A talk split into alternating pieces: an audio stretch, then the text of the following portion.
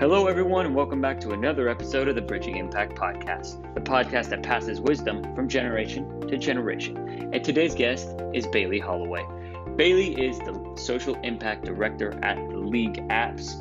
And in our conversation today, we talk about everything underneath the sun regarding female sports, the importance of female sports, and the ripple effect it has on all of society. We talk about also some really good tips for coaches to make sure girls feel included, and so much more about how we can really impact the next generation of female athletes that will then really make an impact on our society. So, without further ado, let's dive in.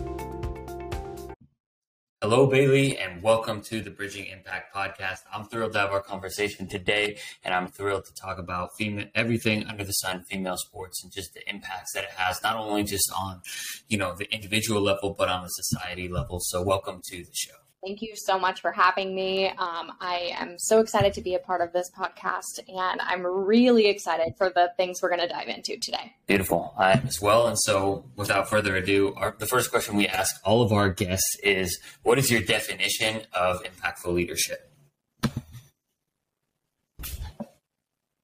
Yeah. Um, so, my definition uh, the first two things that come to mind for me when I think of impactful leadership are listening and learning. Um, I grew up uh, like believing I was a leader. I was a captain on my sports teams. I uh, like was a part of different groups and student government, and I, I, believed I was a leader. And I think that I did a good job. And it wasn't until my freshman year of college that I realized I wasn't a very good listener. I was prescribing what I thought people needed. And when I had that wake up moment, it was very profound. It was actually at a leadership conference. Um, yeah. And I just couldn't, I couldn't believe that I had gone on so long, like thinking that I knew what I needed to be a good leader. And then I just like didn't allow myself to grow.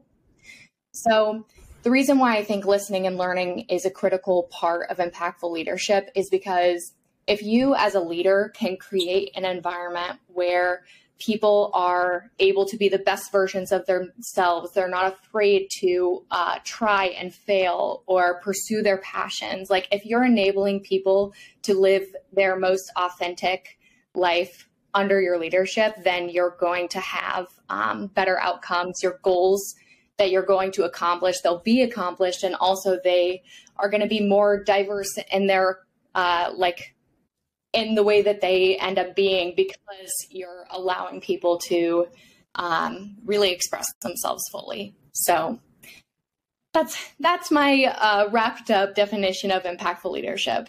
I love it. And I think that was a big shift for me too that I realized, especially like when I was working with first grade kids, like, you know, like there's that I, I just watched the movie Matilda, and it's very funny because it's like I'm the adult, you're the kid, like to the exact to the extreme, right? And so when I was doing that, when I was in that role, I was, yeah. you know, like really just like thought they always needed to be told what to do, but I started asking them more questions and listening. And I think that's been something that's really helped me as a leader and also be able to connect with, you know, the athletes or with my team members, you know, that builds that relationship because I feel like, like you're kind of talking about, you're always learning and, and you want to have that influence on someone. You can't have an influence on them if you're always talking at them and always being the, you know, kind of the dictator leader of where, where you're dominating the room and talking all the time. So yeah, absolutely. And like, shouldn't the goal of every leader be the development of the people that they're leading? Like, they should be able to see mm-hmm. themselves in a position of leadership. And the only way you can help them get there is by making them feel like recognized and validated. Yeah, no, hundred percent. They have to feel like they want to belong. That that not like they want to belong, but they actually do belong, and that's a perfect way to shift over to our you know topic and conversation around female sports because sports in general it can be just such a masculine like you know like boys boys versus boys you know thinking about football even basketball and just the, the world of female sports so i'm really excited to have this conversation for, for me as a as a male coach and as a former male athlete and learning about what i how i can be better and more inclusive so my first question for you is just you know kind of talking about the broader scheme of you know female sports. Can you talk about the impact it has just on general society? Yeah. Um, well, women's sports are really pillars in their communities in ways that I see male sports are not as often. Um, like female athletes are constantly going above and beyond their role as an athlete and celebrity to actually make their community better. Mm. Um, we'll do two examples. I'm a soccer and basketball nut, so the NWSL and the WNBA are my two leagues. Um, the WNBA was the first league to um, start like protesting for say your say her name Black Lives Matter on the court after the murders of George Floyd and Breonna Taylor in 2020, and like they it wasn't even a question. It was just like these female athletes are just fierce advocates for equality, and they have been. And um, the work that they've been doing to advocate for Brittney Griner's release because she's been detained um, unfairly in Russia. Like, that's just one way. The NWSL also, like, as we are developing as a league, you may not know this, but this is actually the third professional women's soccer league to exist in the United States. There were two prior that have both folded since. There was like some not like scandal, but you know, saucy things that kind of kept yeah. the league from being able to flourish like like a traditional sports league. Um, so the NWSL, we're celebrating our 10 year anniversary this year. Um, we as in fans of the league and like, yeah. and um, with like our league, this is the like longest established professional soccer league in the US. And so, of course, like more cities are popping up to have their own teams. And there's been two expansion teams added this past year, both in California, actually. So your neck of the woods, yep. um, Angel City, yep. Go Angel City, San Diego Wave.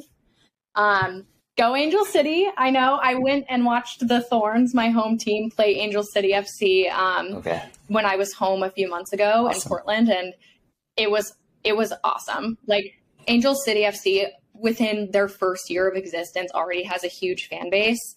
Um, and I don't know if I mentioned this, but Julie Foudy, uh, who is an investor in the company I work at, League Apps, she's also one of the owners of Angel City FC. And I actually met her the day before the game before That's I flew home. And I was like, just so you know, Julie, I'll be seeing your team play tomorrow, but I'm going to be rooting against them. Yeah, that's awesome. Um, but always it was so cool. It was like a life dream. Um, but looping back to the point, like Angel City FC, they are a non traditional sports club. Like their whole goal is to be a part of their community. And what that means for them is um, actually being really intentional about who owns and makes decisions on behalf of the club, um, having a really direct impact. Like this year, they've donated over uh, 75,000 uh, meals and 1,500 or 15,000 sports bras just to kids in their communities. Like they have been so involved in like actually advancing people who typically are forgotten mm. in societal efforts, um, which is just like why I'm obsessed with women's sports, particularly soccer and basketball. So as you as I hear you talking, I'm trying to take down some notes. It's just like that female sports are just integral to the community. And thinking about, I do remember, you know, a couple of years ago with the pandemic, and you know, they the WNBA players were the first people to speak up, and I also just didn't know, you know, I knew that Angel City is actually it's a big deal over here, and so I haven't quite caught a game yet. And I've had some friends go, and they look like lit. They're like sold out, and like they're they're popping, and it's really cool to see how much that yeah. that they're you know supporting the community and donating sports bras and like doing these things that probably include um, more more women and more female athletes in general. Yeah, absolutely. Um, you'll definitely have to make your way to a game because um, they're also doing pretty well this season. Nice. So we love winning. We just love to see women's sports shine. yeah. Absolutely. Yeah, we do. so, so with that, can you can you talk about the broader effects, right? You, you you've kind of touched on these community effects, and, and you talked a little bit about how female sports are different than male sports. Could you you know kind of expand on that a little bit more? I know you touched on it a little bit. Um, well, this is actually a really well timed conversation given we just celebrated the 50th year of Title IX, um, like about two weeks ago, um, which Title IX has done so much for the advancement of women's sports. And it's funny because Title IX was originally created to um, create equitable opportunities within education. But um, the sports community has completely taken that under their wing. There's still a long, long way to go. Like, for example, um, the amount of sports opportunities that girls and women have today is still less than what men had in 1972 before Title IX was passed. Um, we know that like the average girl drops out of sports um, around age 13, 14. We know that um, there's only like 4% through 5.4% of media coverage actually covers women's professional sports out of all sports coverage, despite women's professional athletes making up about 40% of professional sports. Um, so we have come so far in the last 50 years. Um, just anecdotally, like my grandma has always been really supportive of me and my sisters playing soccer and basketball growing up. And she always like came to all of our games and cheered us on. And it wasn't until in high school when I had a conversation with her, I'm like, so what sports did you play? And she was like, well, we weren't really allowed to play sports. And in PE, we would do cheerleading. All I really was allowed to do was cheerleading. And so when I got to call my grandma on the 50th anniversary of Title IX, we were just talking about how grateful she is that, like, she got to see her family and, like, granddaughters live in a better world than the one she grew up in because, like, I think it's shown statistically whether we're talking about uh, fewer rates of incarceration, like better health statistics physically and mentally, um, better like academic uh, performance for kids who are involved in sports. Like having those opportunities sets people up for success in their life and in their careers. And when those opportunities are disproportionately given to, to boys rather than girls, that's a systematic failure. Um, so, what I am hoping to do in my life's work is work to make sport access. Soccer is kind of my bread and butter, um, but work to make sure that every girl who wants to play sports is able to safely, accessibly, and in a cost-friendly way. No, I love that. I, I, I thinking so much as as a coach, right? And I think you talked about you hit on an early point that you know most girls drop out of sports by the age of 13 and 14 right? They're not even playing pickup on the park. Like you know boys probably more so feel more comfortable with with sports and are playing pickup even if they don't play on their high school basketball team. Like i think about for me uh, in my role is i want to you know make sport as fun and accessible for as many people as possible so they can play after they're 18 you know? I, I remember talking to you you know, about a month ago now, you, you said yeah, you're like, I'm in like three female soccer leagues. And I'd love for you to share a little bit more about your story and like why sport is so important to you and then how we can maybe, you know, translate that and, and keep including more and more people into sport, especially females. Thanks for bringing up that I play sports now because I actually scored a goal in my Let's game go. last night. It felt very good. So thank you. yeah. um, so I uh, studied essentially sustainable development in college. And I wrote my thesis about housing inequality in informal housing communities in South Asia and how climate change will disproportionately affect people with unstable housing or that lack the right to tenure of the land that they're living on. Um, so I'm very passionate about climate change and housing.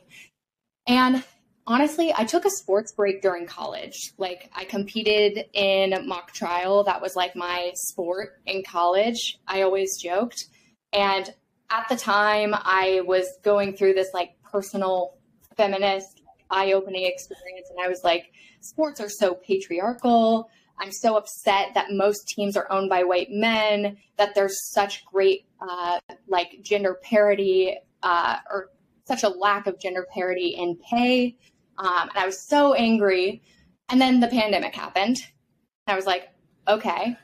And then I just, I don't even know what it was, but just like this wave overcame me where I was like, wow, actually, I can't discount women's sports the way that I did the past few years because after studying sustainable development, I understood that when you look at how women's sports are played across the world, what kinds of sports women are given access to, it says so much as a metric for measuring development and gender equality globally.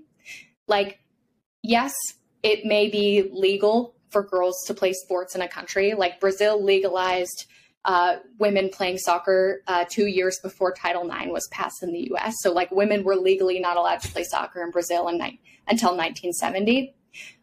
Well, it's beyond the legal part. It's where, okay, how can we understand how much families and parents can and are willing to invest in their daughters' athletic like potential and leadership potential and like extracurricular activities? Um, so that's kind of when I had that reckoning moment, I was like, oh my God, like this all makes so much sense in my life. And then I just started to dive in head first and like being an obsessive fan. And I bought and read like tons of books about women's sports, inequalities in sport. Um, and yeah, that's kind of when the pieces clicked together for me. And yeah. So uh, you talked about the metrics. I'm curious about uh, like I think you briefly touched on it, but I'd love to you know hear more about the importance for you know what what does the data say that like if you know there if, if there are more female sports what, what happens for these communities our our you know states our countries if if more females are participating in sports so when we see more women participating in sports around the world like we see much greater access to education. Interesting. Um, these women, like statistically, pe- kids and girls who participate in sports, they are more likely to go to college.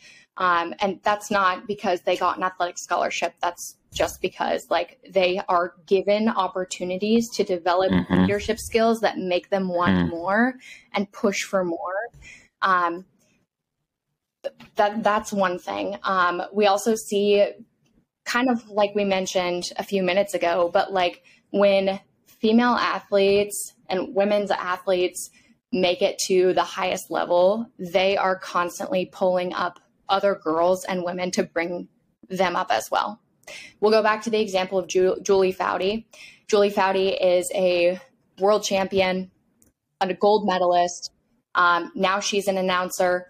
She also runs her own soccer camps where she provides low cost programming for girls who are interested in playing soccer. Uh, my manager, Benita Fitzgerald Mosley, she is a gold medalist in track and field and has spent her career since she won gold um, in the LA 84 Olympics just opening the door for other women. And she was the CEO of Laureus Foundation, which provides grants to um, sports based youth development organizations. Um, and now she is a part of the impact team, which helps us. My team helps provide um, organization support for orgs that are providing free sports to kids. Um, so that's another thing is, and then I, I guess the last thing that I think of, which is also really topical because um, another member of the 99 World Cup squad, her name is Briana Scurry. She's the goalkeeper. She was one of the only black women on the team um, and was only one of the only black uh, women's national team players for a long time. Um, she did an interview recently with a few black players on the women's national team now. And um, one of the players said essentially that like after games when like they get to go and meet some of the fans like the young girls like sometimes there will be little like black girls seeing uh, a black player like someone who looks like them on the national team and their parent will look at them and say look she looks just like you.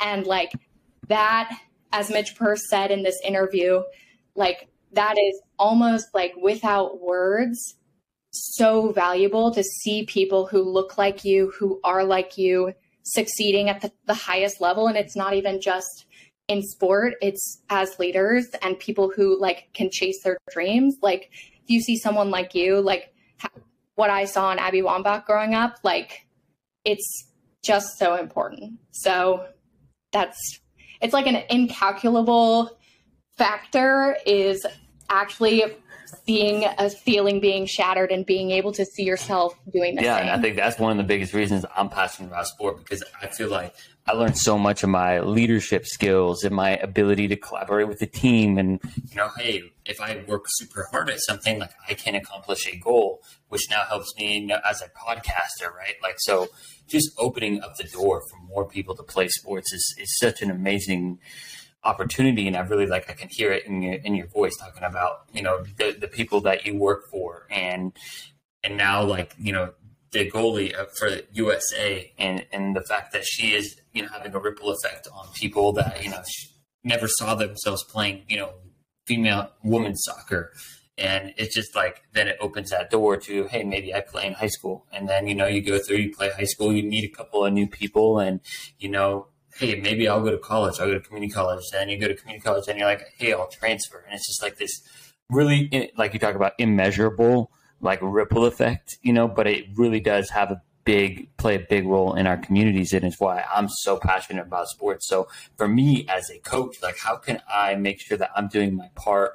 and you know making sure that females feel included in in my programming you know talking i guess a little specifically we have like a i'm thinking specifically right now for basketball school that I work at, you know, we really, you know, just to be transparent, we don't have a lot of females, right? Like, how can I make sure that the, the few that we do feel comfortable and then want to bring their friends in so they can start loving the game of basketball? I love that this is something that you are like hoping to expand in your your organization too, because um, access is obviously a huge barrier. First of all, um, like out of all of the organizations, which is about 140 that are a part of our fun play community, they we serve about 60% mm hmm boys.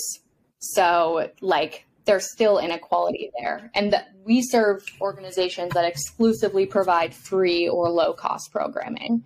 Um, so I think a few couple points of advice is if you can recruit women's coaches, it's just different. Um, it's doesn't always have to be a woman's coach, but if you can, like, it's really great for retention for girls to see themselves in their coach, themselves like actually being a leader in the space after.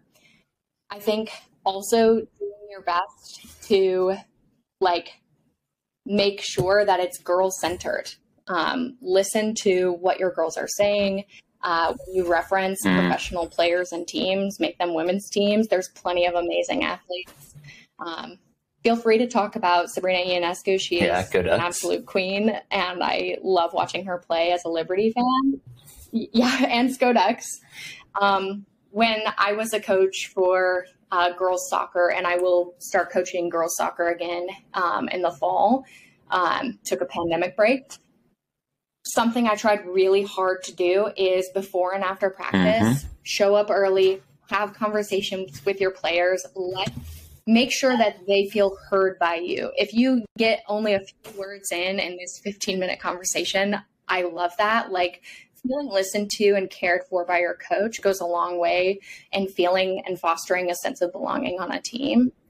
Um, and also, I guess lastly is like make sure you're cultivating a space that um, kind of relates back to my impactful leadership where people feel really safe to be themselves. And like it doesn't have to be wins or losses. It's you're doing your best and i'm so proud of you for doing your best.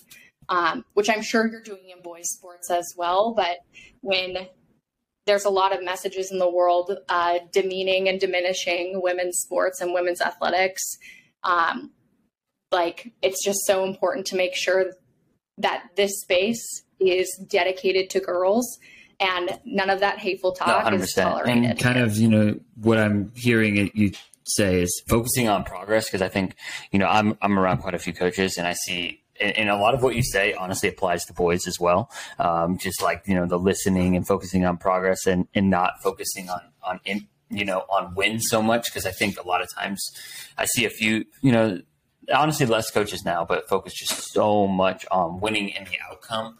And like a lot of times that is especially when you're developing young athletes is literally is, is out of their control. So if you're focusing on winning for someone that is going to play for their first or second time, right? Like you're not focusing on the progress, right? You're only focusing on an outcome that really is out of their control because they just started playing. They have to learn the skill before they learn can learn how to compete.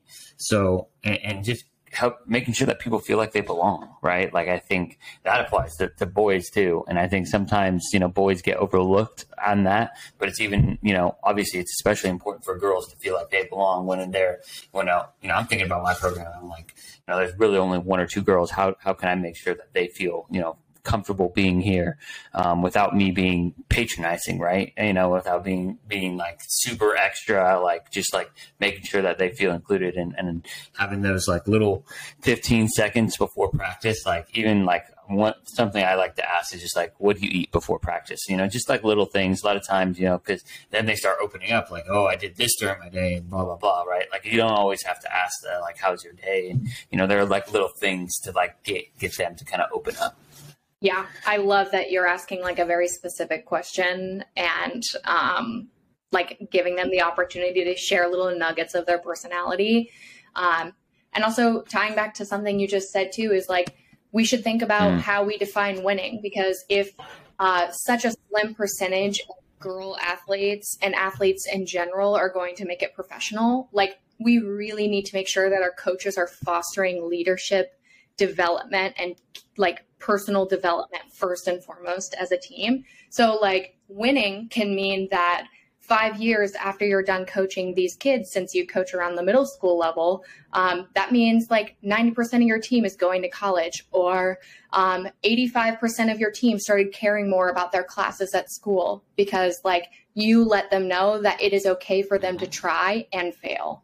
Like, thinking about like, oh, they don't need to win this tournament, but like if I have three girls that are holding their head up high, and I noticed this so much when I was coaching my U10 girls soccer team.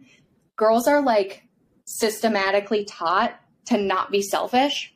And so we would have these little girls like running down the field, dribbling the ball, and they would just keep passing it mm. even when they had a shot because they like didn't want to be the one to be selfish. like, I didn't notice that when I coached boys. Like it's just different. You're taught to share more.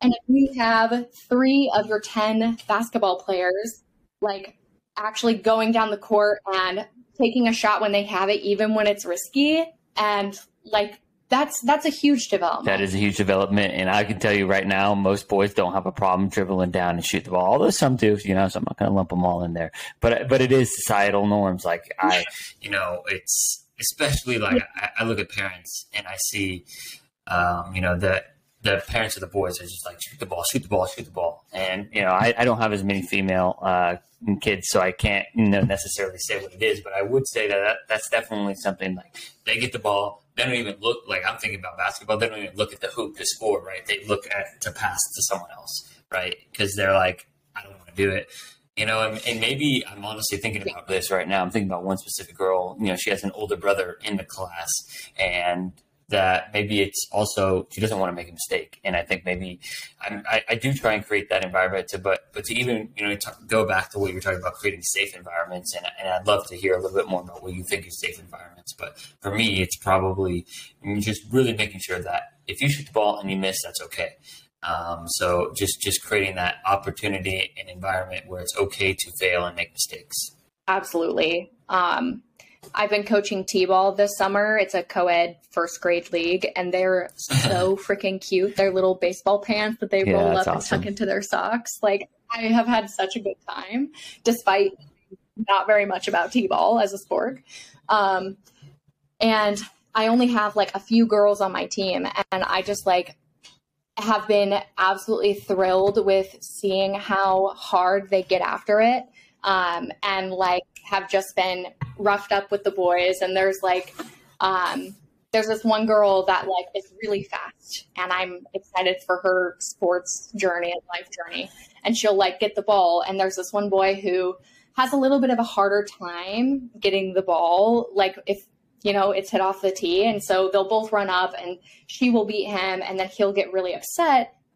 And it's like, I, every day, like every Saturday when I coach, I have to have the same conversation with him that like you are trying your best and you are like succeeding just by being here. And sometimes he'll even like take off his mitt, throw it at the ground, walk off the diamond, and I'm like, okay, you have to come back here um, because I know you're. I know it's hard. Um, and the first game ever, he he did that. He stormed off, and when we switched to finally be at bat, he hit the highest nice. like uh, hit of the game. Like it went over kids' head. It was awesome. And it, this was all after like 10 minutes before he was like crying because all these kids kept beating him to the ball.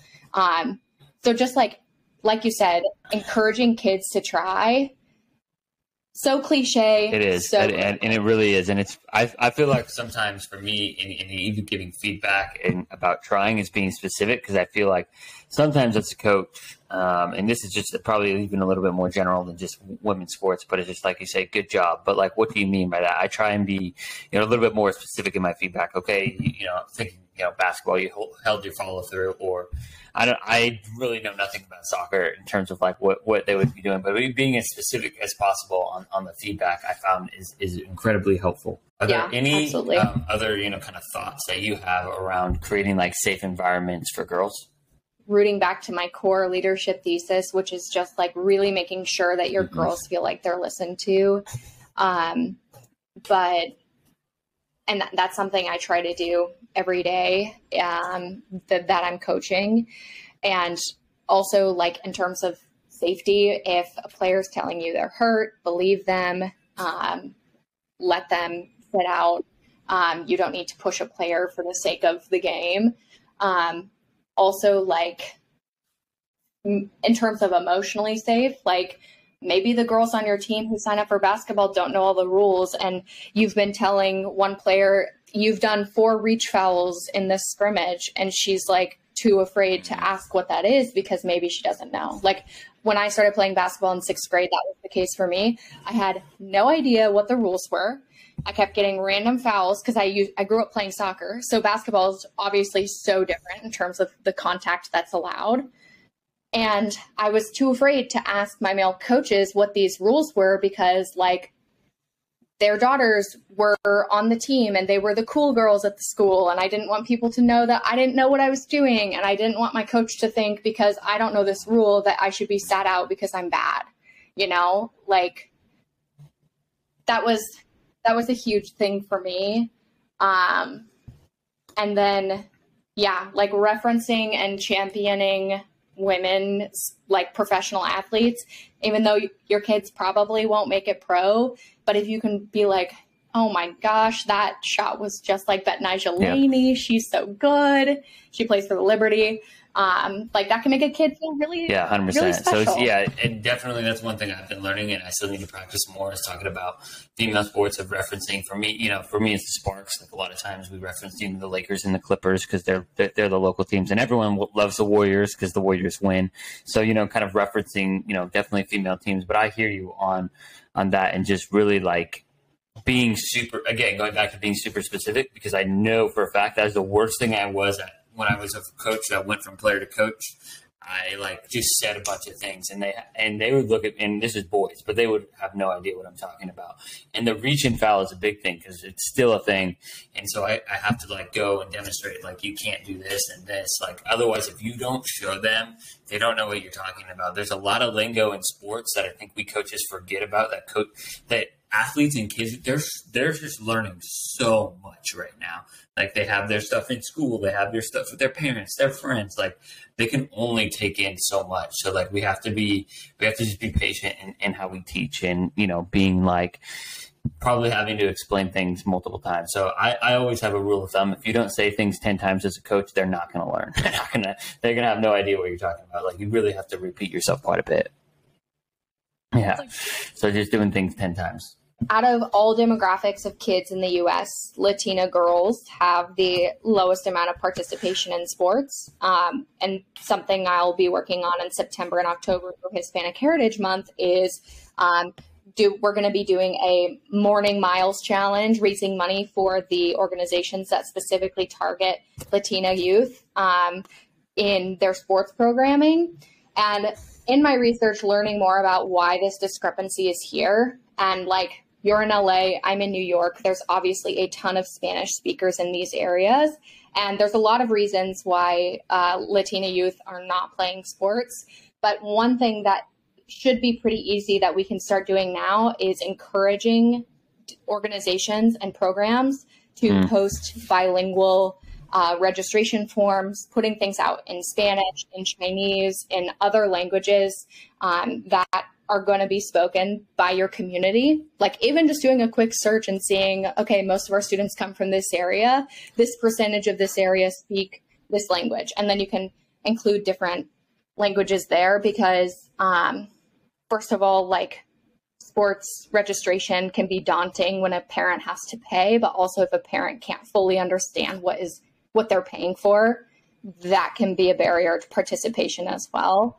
Um, and then even if you're able to have one coach in your program that is a fluent Spanish speaker who speaks Spanish to some of those students, even if they can speak uh, like English fluently, it can still just like make them feel more included from what I've read about like they actually belong in this space because this space also speaks Spanish. Even though it's American basketball, it has uh, Latinx roots. Yeah, that is really powerful. Really so powerful. I did, you know, I had an opportunity to work with a couple of my coworkers. They're PeacePlayers, which your company, you know, sponsors and works with, which is, you know, small world.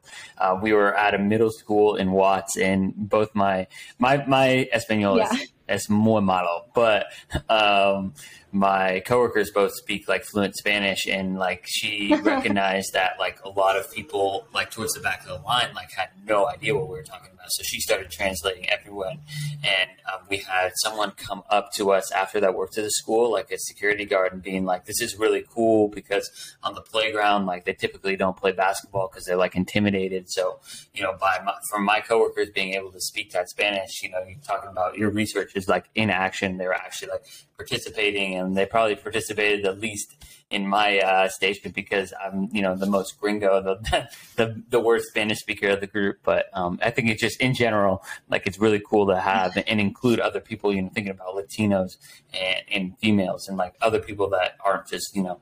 Um, white males and, and males in sports like because again talk going back to your original points sports just have so many positive effects absolutely. And i love to hear that that you are doing that. And like again barriers to participation in sports are that's a barrier systemically like inhibiting someone from these excellent life outcomes that sports produce. So, so with that being said like I, I want to wrap up this conversation with like where going towards the future? Like what are the possibilities of like for our society you know once we start really increasing access for sports obviously for latinos but also for females and a lot of other people who are often excluded from sports a few ways to get excited and involved in this is uh, coaching.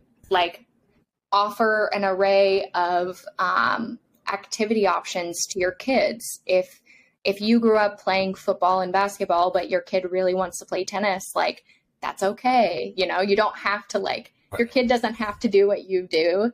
Um, which oftentimes I think we see in sports, especially like parents forcing their kids to play the sports the parent played, which is almost always not an ideal way to join sports. Um, encouraging like people in your community to be a fan. Like take your kids to women's sports games. Like i'm i am so excited and it like always makes me tear up the kinds of role models that like these kids will have especially young girls uh, in the sports world that like I had to a, a, limited extent, but it's even more so now that the NWSL is so established. Like you maybe saw the video that came out on Twitter like a few weeks ago, but this little boy, he had to be like three years old.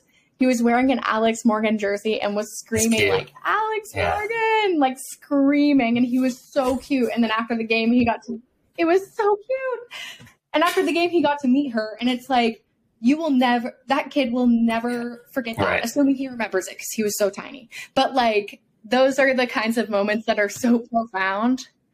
Um, no, that's beautiful. That, that that's, that's the question. perfect way to end this podcast because I think it's just so it's so important you know, to include the, the more people that are involved in sports as fans, as players, as coaches, the better. And obviously we have to, you know, be mindful in, uh, in the way that we practice sports because, you know, we want everyone to feel safe and have a positive experience with sports because if they do that, they're going to, you know, have more of a positive relationship with physical activity and physical activity affects our mental health. And, you know, it's, it's just that huge trickle effect leadership into, you know, job outcomes. Like it's, it's so amazing. And I think that's why I, you know, have this podcast and I'm so into the youth sports world.